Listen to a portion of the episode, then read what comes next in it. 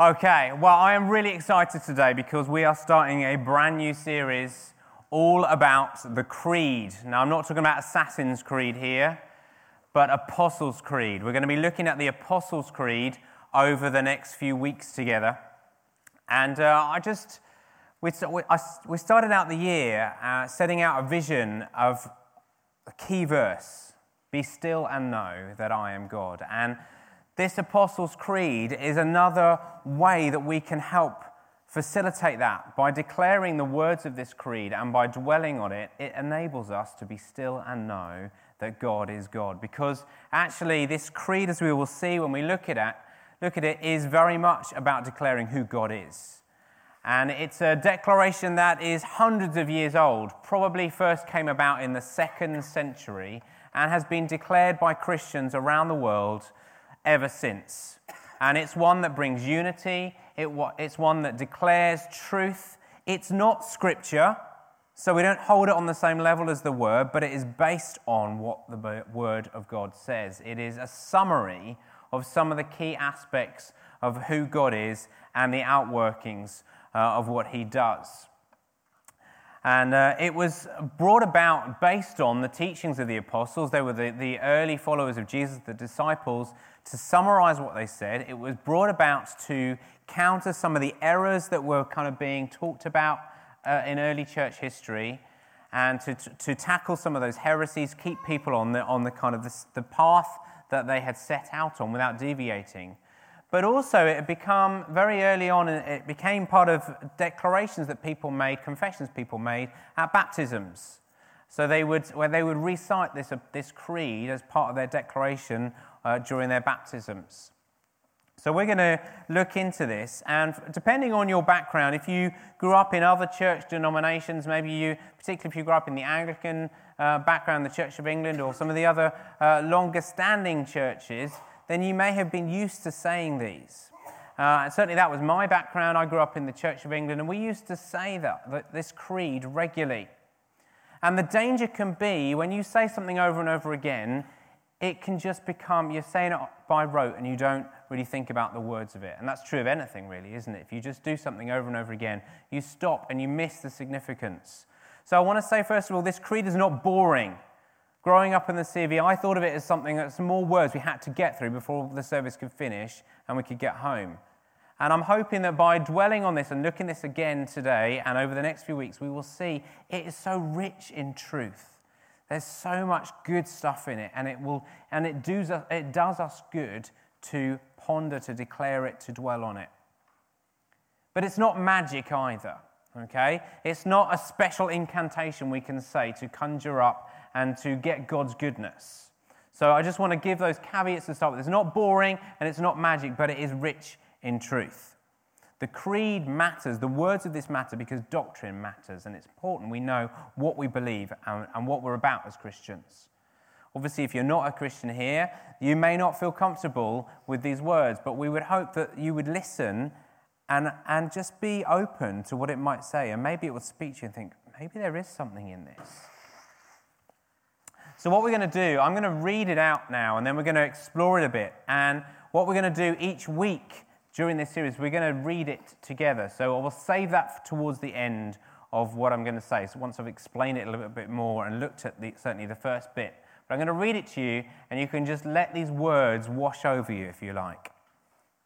Hopefully, you should have also received when you came in a copy of the Creed, which you can take away with you. Um, and also a copy of the preaching series so you know where we're going to be going with it. I believe in God, the Father Almighty, creator of heaven and earth. I believe in Jesus Christ, his only Son, our Lord, who was conceived by the Holy Spirit, born of the Virgin Mary, suffered under Pontius Pilate, was crucified, died, and was buried. He descended to the dead. On the third day, he rose again. He ascended into heaven. He is seated at the right hand of the Father, and he will come to judge the living and the dead. I believe in the Holy Spirit, the Holy Catholic Church, the communion of saints, the forgiveness of sins, the resurrection of the body, and the life everlasting. Amen.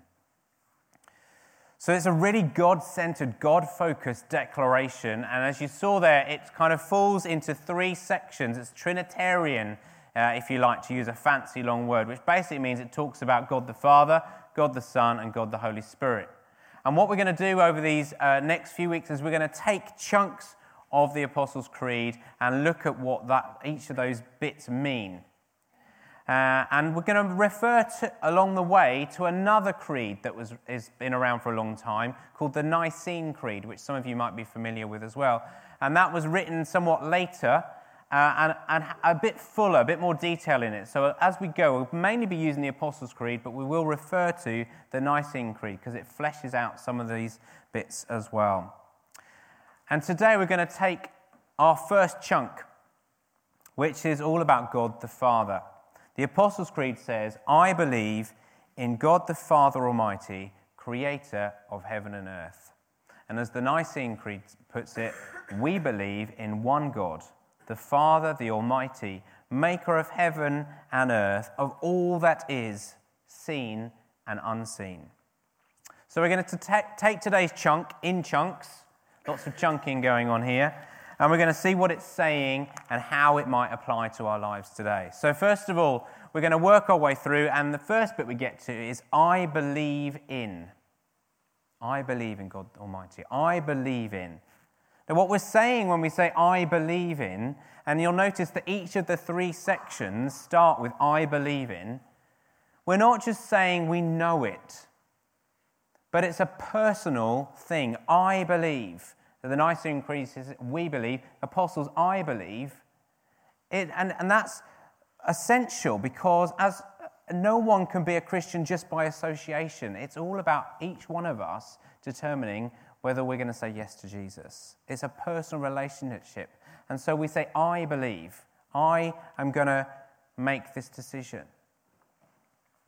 It's not about our upbringing, but it's a conscious decision we each have to come to whether we want to believe in God the Father and so on. And it's a statement of trust. It's not just about knowing facts.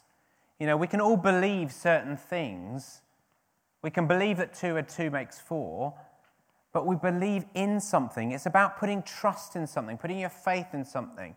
If you like, it, we can know something in our heads and reciting facts about all sorts of things, but that's different than believing in something in our hearts, trusting in it, leaning on it, that leads to action. So when we're declaring in the Apostles' Creed that we believe, I believe in, it's saying I'm putting my trust in whatever's going to follow afterwards. It's not just a fact to recite. You know, I can think, I can, and I could, I could say, I know this chair is built in such a way to hold me when I sit on it. But that's just a fact until I actually make a commitment and sit on it. And then I'm believing in, I'm putting faith in the fact that the chair will actually hold me. Okay, so it's only at this moment I am going from knowing to believing in.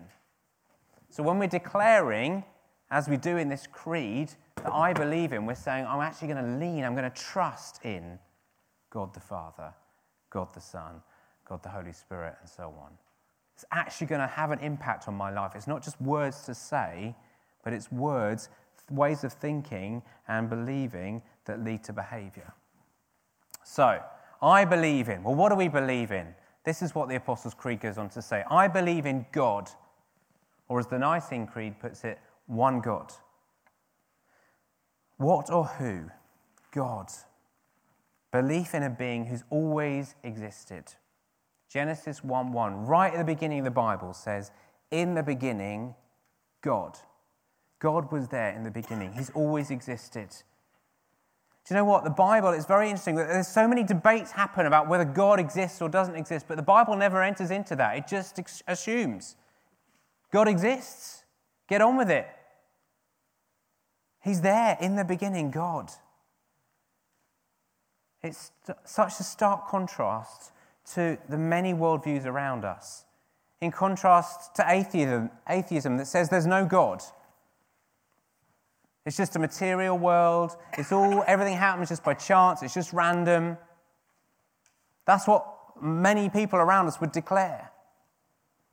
It's in contrast to, to, to polytheism, belief in many gods.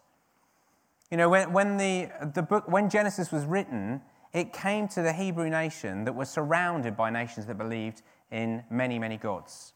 We see it in ancient history, you know, the Greeks believing in, in all this whole group of gods that, that had different responsibilities, or the Romans, the Egyptians themselves, uh, who the, the Jewish nation had to flee from. They believed in this whole realm of different gods. Various religions today believe in this, this, this many gods around. Belief in one God is indeed held by many people actually around the world. Not just Christians, but Jews and, and Muslims would also say there's only one God. But it is rejected by so many people, isn't it? So many people in our workplace, so many people down our streets would say, no, belief in, in, in a God, that's crazy, it's ridiculous.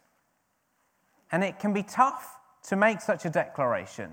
It can make us stand out and come across as weird. What, you really believe there's a God?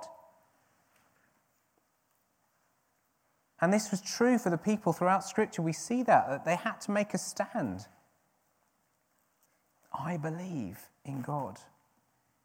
Phil Moore, in his book Straight to the Heart of Genesis, puts uh, uh, talking about this kind of this contrast between uh, the, the Hebrews, who we live in the heritage of, and, and the nations around them. It says this The Hebrews have been born into slavery in Egypt under the pompous propaganda of the insecure pharaohs. They had been brought up on the culture and stories of Egypt, and at times had been tempted to worship Egypt's gods themselves. They had been taught to address Pharaoh as my Lord, my God, my son, the sun in the sky, and that the history of the world was really Egypt's history. Then God gave them Genesis, which told them a scandalously different story. It claimed that the world did not, in fact, revolve around Ra and the many other gods of Egypt. The universe began at the command of the only true God, Yahweh, the same God who had just delivered them from slavery. It urged them to distrust the lies they had heard from the mouths of their former slave masters in Egypt and to listen to God's story of how they got there, where they were, uh, and why it mattered. And this, this account is picked up throughout Scripture. We get it in Exodus 20 when God is giving the Ten Commandments. The very first commandment says, I am the Lord your God. You shall have no other gods before or besides me. And then a, a, a, saying that the Jews even today still declare, the Shema, based on Deuteronomy 6 4, says, Hear, O Israel, the Lord our God, the Lord is one.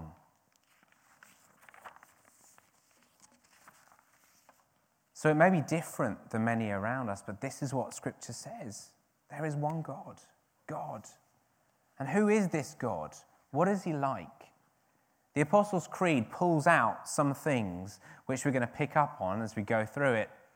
The Bible obviously declares attributes and characteristics of God, and it's important we take time to know Him.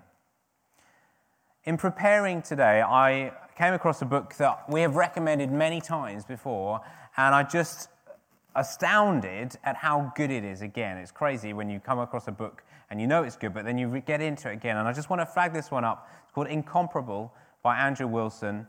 Uh, it's not a new book, in fact, it's uh, about 10 or 11 years old now, but it's a brilliant book looking at the characteristics and attributes of God. You know, if we're people who want to be still and know that God is God, this is something that is a really great tool to do that because what Andrew does over 60 chapters, he looks at different things about God. Let me just read some of the, the, the chapter titles for you God exists. God the beginning, God the creator, God the craftsman, God sustains.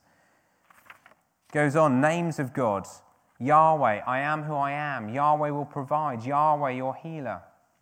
Looks at the different people, the persons of the Trinity. Looks at attributes of God, such as the knowledge of God, the greatness of Yahweh, the wisdom of Yahweh. Really, really great for delving in and exploring who God is. Let me just read a bit from the chapter called God is Incomparable.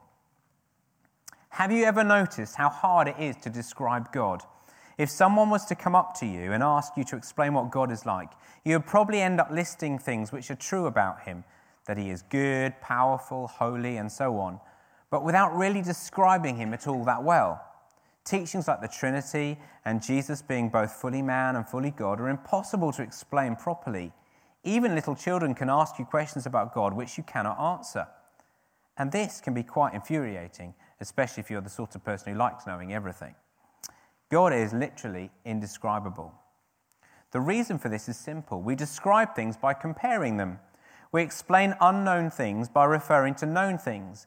If you were to ask me what turkey tasted like, I might say it was like chicken, only darker and richer. If you had never eaten turkey, I would say it was like duck, only less fatty. If you'd never tasted poultry before, I might compare it to another meat, like lamb, only much lighter and softer. Somehow, I would find a way of explaining turkey in terms of things you had previously come across. That is the way we explain things. God is like this, but much, much more so. He cannot be compared to anything or anyone. In fact, comparing God to something always ends up limiting him. Yes, he is larger than the mountains, but he is so much larger that the comparison is pretty meaningless. Yes, Jesus shines brighter than the sun, but he is so much brighter that the picture doesn't get much, us much closer to understanding him. Nothing in creation can be compared to God without it making God seem far smaller than he is.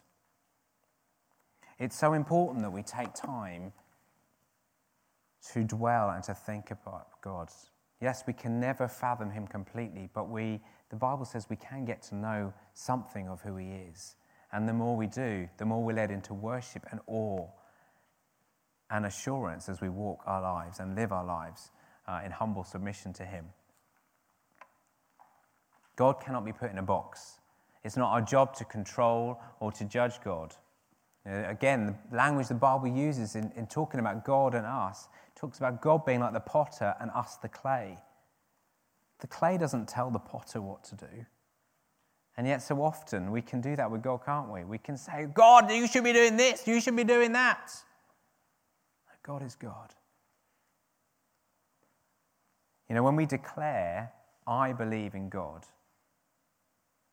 what we're doing, not only are we declaring that God is God, but we're also declaring we are not God. And I think it's so important that we regularly do that. It's so tempting, isn't it, to, to think we're all it, it's all about us. We need to keep reminding ourselves no, there is a God. He reigns eternally. And by his grace, we're called into his family as sons and daughters, but we are not God, and we will never be God. So when we declare, I believe in God, we're saying, God is God. We are not.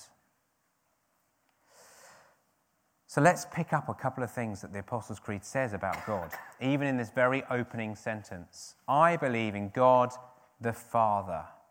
Wow. What a place to start. What a place to start.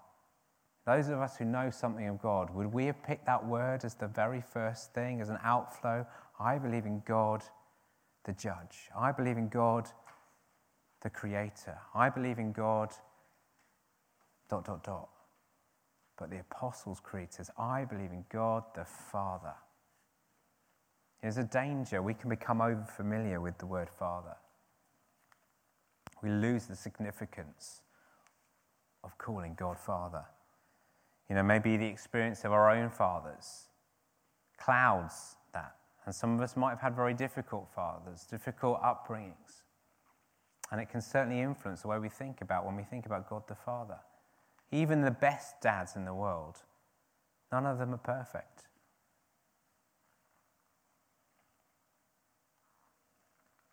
Also, the way the world generally presents fathers in the media. They're not generally given a particularly good image and it can erode our understanding of fatherhood. And it's really important that we come back. Well, what is it saying when it says God the Father?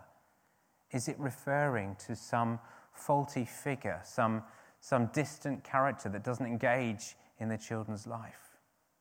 No, that's not what the Bible's talking about when it talks about God the Father. Our Father is an everlasting Father He's always been Father God. There's never a time where God hasn't been Father God. Ephesians 3 14 and 15 puts it like this He is the Father from whom every family in heaven and on earth derives its name. God is the Father, He's the first Father. And everyone else's fathering comes after that. He's the, he's the, the mold, if you like, that others come from. God is not like a father, He is the Father. And what does that mean? Well, it means He's the source of life. All life flows from God. As we'll see later on in this very sentence in the Creed, everything flows from Him. And what's more, for those of us who are Christians here today, He's adopted us into His family. So He's not just a general father, but He becomes our father. We become His sons and daughters. One of, the, one of my favorite verses in Scripture, 1 John 3 1 says, See what great love the Father has lavished on us, that we should be called children of God. And that is what we are. Just let that sink in for a moment. See what great love the Father has lavished on us, that we should be called children of God, and that is what we are. If you're a follower of Christ here today, you are a son or a daughter of God. Lavished with his love. You might not think much of yourself. You might be questioning all sorts of things about your life. But Scripture says you are loved with a love that the Lord God lavishes on you, and you are his child. He dotes on you.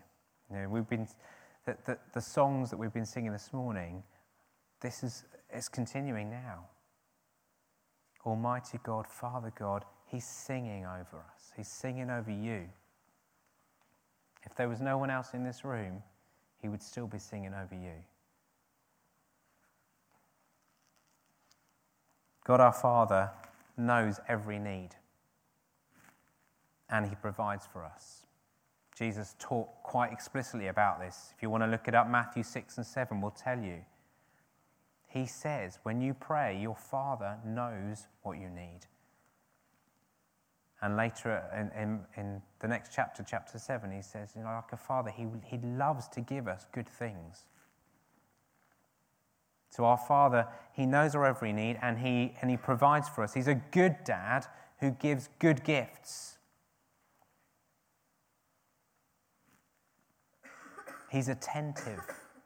It's like He's listening. Yeah, what is it you want? He knows anyway because He's God. But He's listening in. He loves to hear our requests and He loves to act. And what's more, He's able to act too, as we'll see. Many of us uh, a few years ago went through a course called Freedom in Christ. And uh, the first three sessions came with various statements based on Scripture that we were encouraged to read out and declare. And one of those set of statements was all about God being Father God.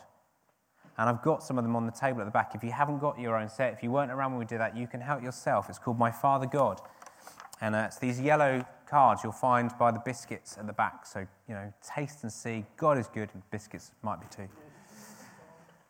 My Father God. And it has statements like this. I'm just going to read you a few to whet your appetite on this because they're amazing. This is what the Bible says about Father God and his attitude, his thinking towards us.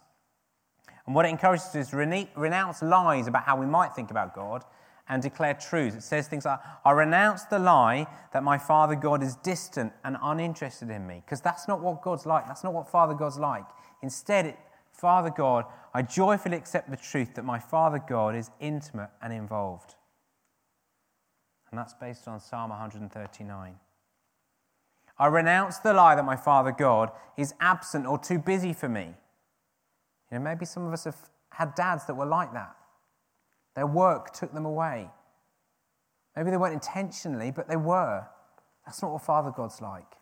Father God is I, always with me and eager to be with me. I renounce the lie that my Father God is mean, cruel, or abusive. I joyfully accept the truth that my Father God is loving and gentle and protective. You know, if you struggle to see God as Father God, I strongly recommend getting truths like this in you, declaring them. You know, you, you could do worse than start the morning by looking in the mirror and declaring these truths over yourself.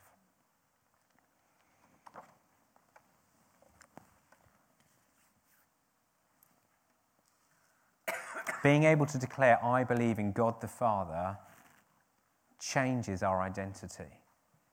You know, we all need that relationship. We need that affirmation that we are loved and known by God. He's built that within us. You know, the incredible thing, Jesus, God's Son, as we'll come on to next week, one of the events that's recorded early on in the Gospels is he got baptized himself. And when he came up out of the water, a voice from heaven declared, God the Father declared, This is my Son whom I love. With him I am well pleased. We all need to hear that declared over us. And it's God's delight to do that. This is my child. This is my son or my daughter, whom I love. With him, with her, I am well pleased. What an amazing thing. God declares that over us. So I believe in God the Father. But it doesn't stop there. There's not a full stop there. It goes on, gets even more amazing. I believe in God the Father, Almighty. Almighty. We need to know this too, otherwise, our understanding of God is unbalanced. You know, you think about the Lord's Prayer. Many of us know the Lord's Prayer, the, the prayer that Jesus taught, the opening line of the Lord's Prayer Our Father in heaven Jesus taught that balance. We need to know as God the Father, but we also need to know He is Almighty. If we only know God the Father, He becomes Almighty.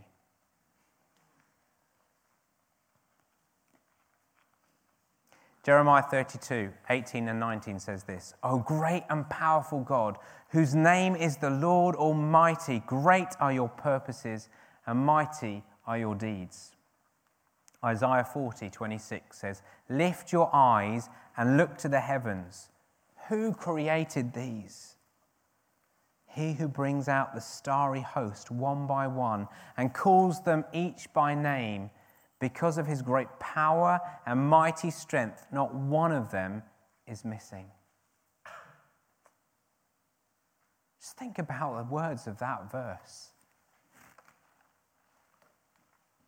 He who brings out the starry hosts one by one. That means the stars, that means the planets, that means the things that orbit up in space, the things that are out there, far flung, that we only see a tiny percentage of, even with telescopes.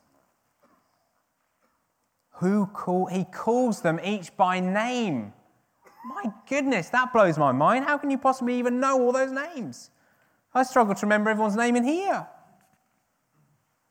God knows the name of every single twinkly thing in the sky.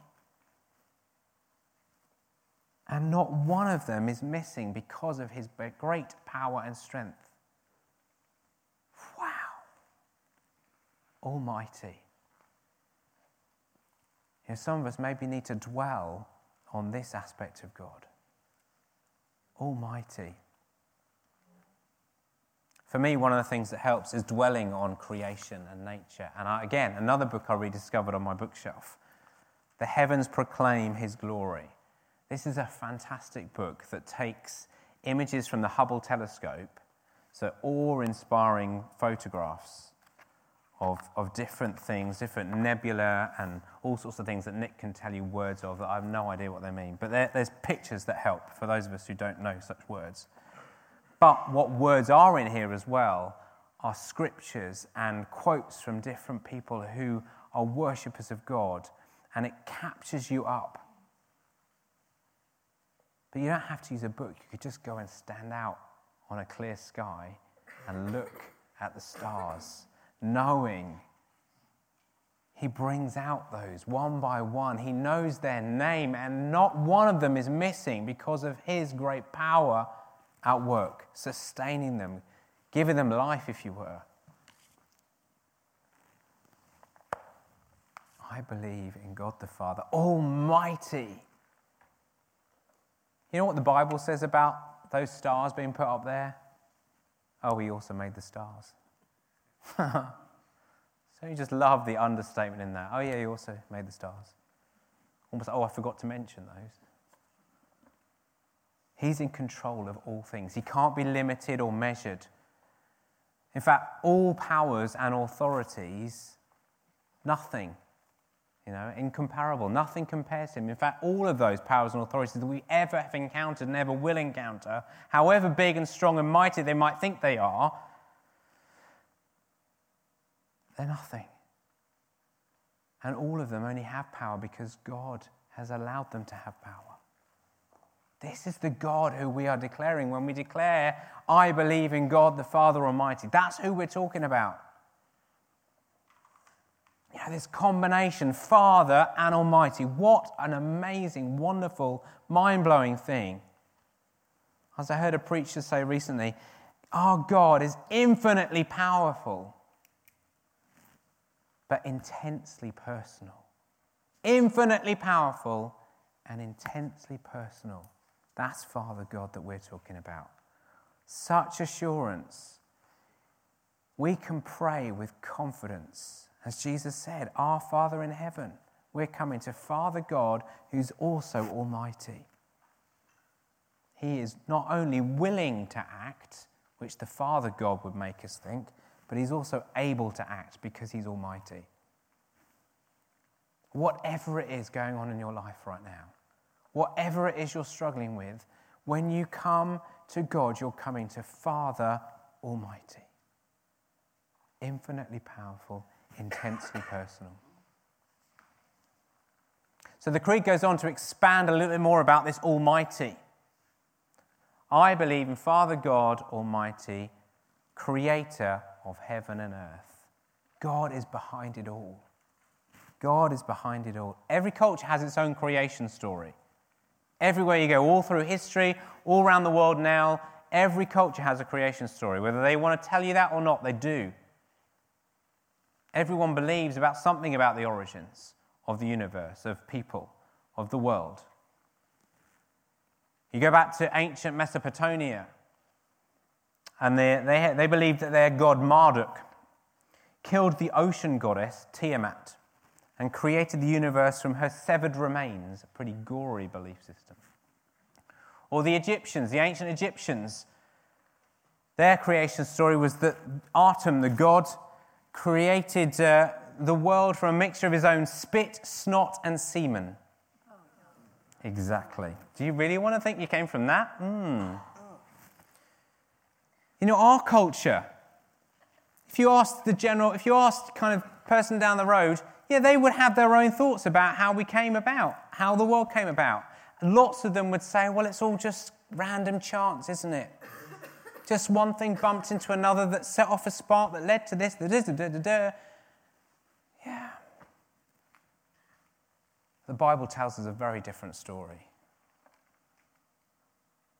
You'll be pleased to know at this point I'm refraining from doing a rap for you when I used to teach primary school children, we used to look at the Christian story of creation. And to try and make it a bit more exciting, I did it as a rap. Not written by myself, but a good friend of mine. Wasn't, wasn't a rapper. The rap was good, but I wasn't a rapper. Ask Joshua about it, and he'll tell you he was in the class when I did it. Wasn't impressed. Had the baseball cap on backwards and everything. But anyway. Genesis 1 1, I've referred to it already, says, In the beginning, God, what did he do? God created the heavens and the earth, everything. He created it from nothing. That's what Scripture says. Some people say, Oh, I can't possibly believe that. How can you possibly? Well, if we believe God is God and God the Almighty, the all powerful one, the omnipotent one, the one who can do all things, why can't He do it? It's the moment we say, Well, I don't believe in God, then I've got to come up with other ideas. But if we believe there is a God, of course He can do it.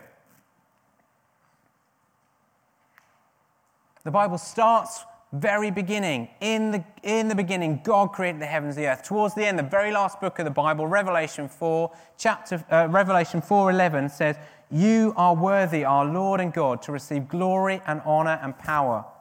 For you created all things, and by your will they were created and have their being. You created all things. Now, in my understanding of the word all, it means all, everything. Nothing left out. All is all inclusive. He made everything. And throughout Scripture, it's dotted in over and over again, reiterating that God is creator. John 1 3 puts it like this Through him all things were made. Without him nothing was made that has been made. So, whichever way you look at it, God is creator of all things. The seen and the unseen, as the, the Nicene Creed puts it. It's not just the visible. God made the material, yes, but He also made the spiritual. He is behind it all. He is the source. As Father God, He's the source of all life. Visible and eh, invisible. You know, there's lots of debate on, well, how did it happen? Was it six days? Are we talking about six actual days? Are we talking about time periods? Well, the Bible isn't really focusing on the details. The main message of what the Bible's trying to get across is that there was someone behind it. Who and why it happened rather than how. God created the heavens and the earth, He created all things. Why? Because He had a purpose for it. It was an overflow of who He is. He didn't need us. Some people say, well, God made us because he needed, he needed us. He was lonely. No, God was in community, as, as you look at the full creed says. Three persons in the Godhead Father, Son, and Holy Spirit. They've always existed. There's always been community. And it was from this overflow of love and community, He created everything, including you and me. What wonder. You know, when creation can really inspire us in our awe and wonder of the Creator. We said, you know, you can look at books, you can watch wildlife programs, you can go out and get into creation. When you consider the scales, the vastness of space, and yet the details of an amoeba, the range. He is creator, but he's also craftsman. Awesome. Knowing and believing in Creator God, what an impact it has on our lives when we make that declaration I believe in God the Father Almighty, Creator of heaven and earth. It counters materialism, the idea that it's all about matter, all about physical things. There's nothing more. Because actually, where that leads to is that, well, what's the point of anything? We have no value. We're just bits of stuff as everything else is. But knowing that God created and had a purpose for you and me and for everything, wow, what a difference it makes. Also, it counters pantheism, another long word, which basically just means believing that there's spiritual in everything, that God and spirituality in everything, which is the teaching of, of many places even today. But where that can lead is well, if you have a, a request to make, of something beyond yourself. Or if you've got a complaint, well, where can you go? Because we're all just one, really. Who are you complaining or moaning to? Who are you making requests request of? Well, no one, because we're all just one. And it also can lead, well, there's not really any such thing as good and evil, really, is it? Because we're all just one. So, where do you have any standard? How, how, how can anything ever be dealt with sufficiently? How can there be any sense of justice? Well, there isn't because you're all just one. By declaring, I believe in Creator God, we're saying there is a God who, out of the overflow of community, He created and He has a purpose, and there's a sense of right and wrong, and there's a value to each and every one of us and everyone we encounter. Hmm. So, the Apostles' Creed in this opening sentence, it summarizes the Bible's teaching. Our God is infinitely powerful, yet intensely personal. Very quickly, what does that mean then? How, well, hopefully, I've flagged up along the way some, some outworkings for us as that means, but just some ways that we might apply it. Another very old declaration that was written, not quite as old as the Apostles' Creed, but uh, the Heidelberg Catechism in 1563 looked at addressing some of the questions associated with creeds like this. And it was done as a series of questions and answers. So we've got here, this next slide. Question 26 refers exactly to the statement we've been looking at today. What do you believe when you say, I believe in God the Father Almighty, creator of heaven and earth? And this was the answer. It's a fantastic summary of what I've been trying to get across. Well, we believe that the eternal Father of our Lord Jesus Christ, who out of nothing created heaven and earth and all that is in them, and who still upholds and rules them by his eternal counsel and providence, is for the sake of his Christ's Son, uh, for Christ's Son, my God and my Father. In him I trust so completely as to have no doubt that he will provide me with all things necessary for body and soul, and will also turn to my good whatever adversity he sends me in this life of sorrow. He is able to do so as Almighty God and willing also as a faithful Father. So I would say, as we consider this first chunk of the Creed, the Apostles' Creed. Well, what does this mean then, declaring, I believe in God the Father, Almighty Creator of heaven and earth? I believe it gives us a reassurance. A reassurance when we come to Him in prayer, when we live our life, that we, we are walking with a God who is incredibly powerful, infinitely powerful, but intensely personal. It gives us a sense of symmetry as well, because I think for most of us, or a lot of us, maybe we have a tendency to lean on one aspect of that truth or the other more than, you know, major on one or the other. There's dangers, I would say, if we lean on one or the other. So, for example, if we majored on Father God, but not including Almighty, it can lead us to just living without a reverence and a sense of fear before Him because we rely on this Almighty Father. And actually, we can maybe even doubt that God can do all things and even answer because he might be willing, but he might not be able. So, the danger of us leaning on God Father is that we can go down that route. But if we major on God Almighty, we can end up just being really fearful and not you know, worried that we might get something wrong or step out of line, and, and our whole life kind of is God going to just zap us with a lightning bolt? And we can think God is just this distant God who has no interest. But if we grasp both sides of it, we can walk in symmetry, Father and Almighty. We need both. And maybe, maybe, you know, if you're aware that you tend to lean on one or the other, I would encourage you, take steps to address that.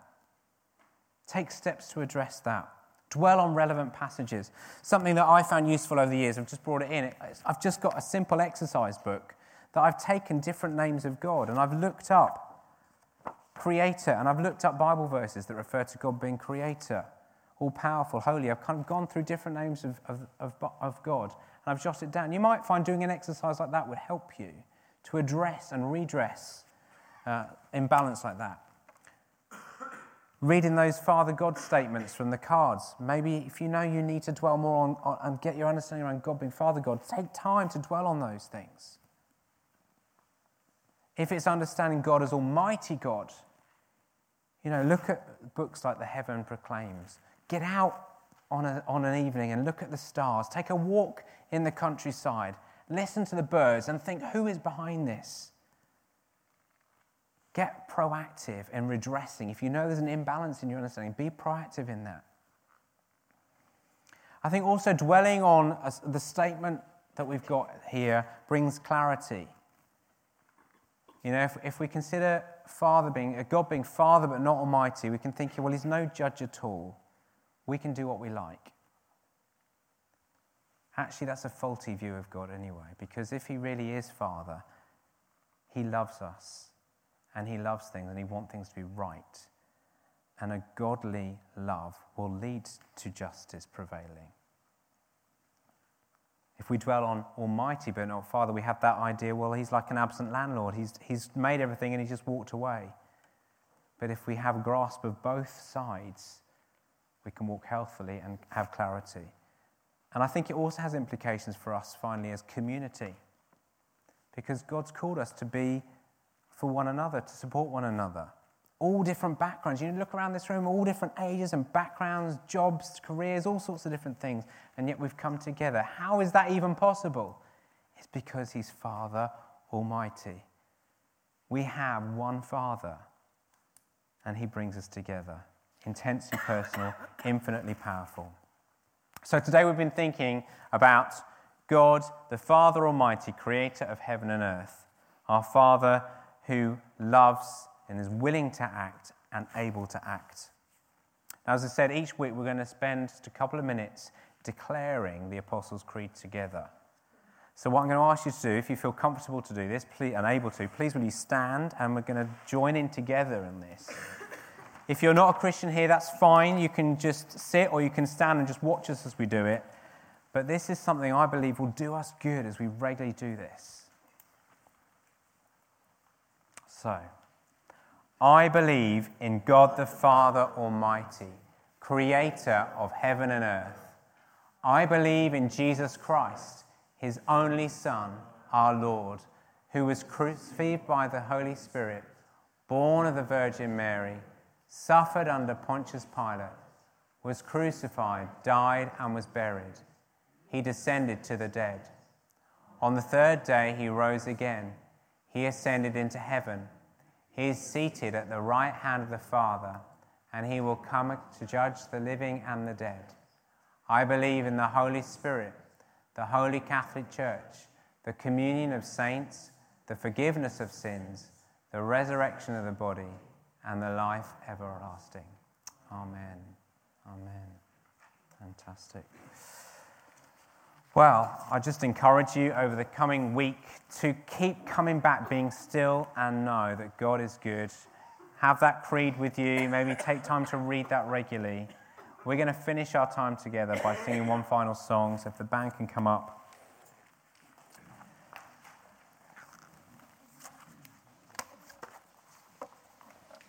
Let's stand and worship Father God Almighty.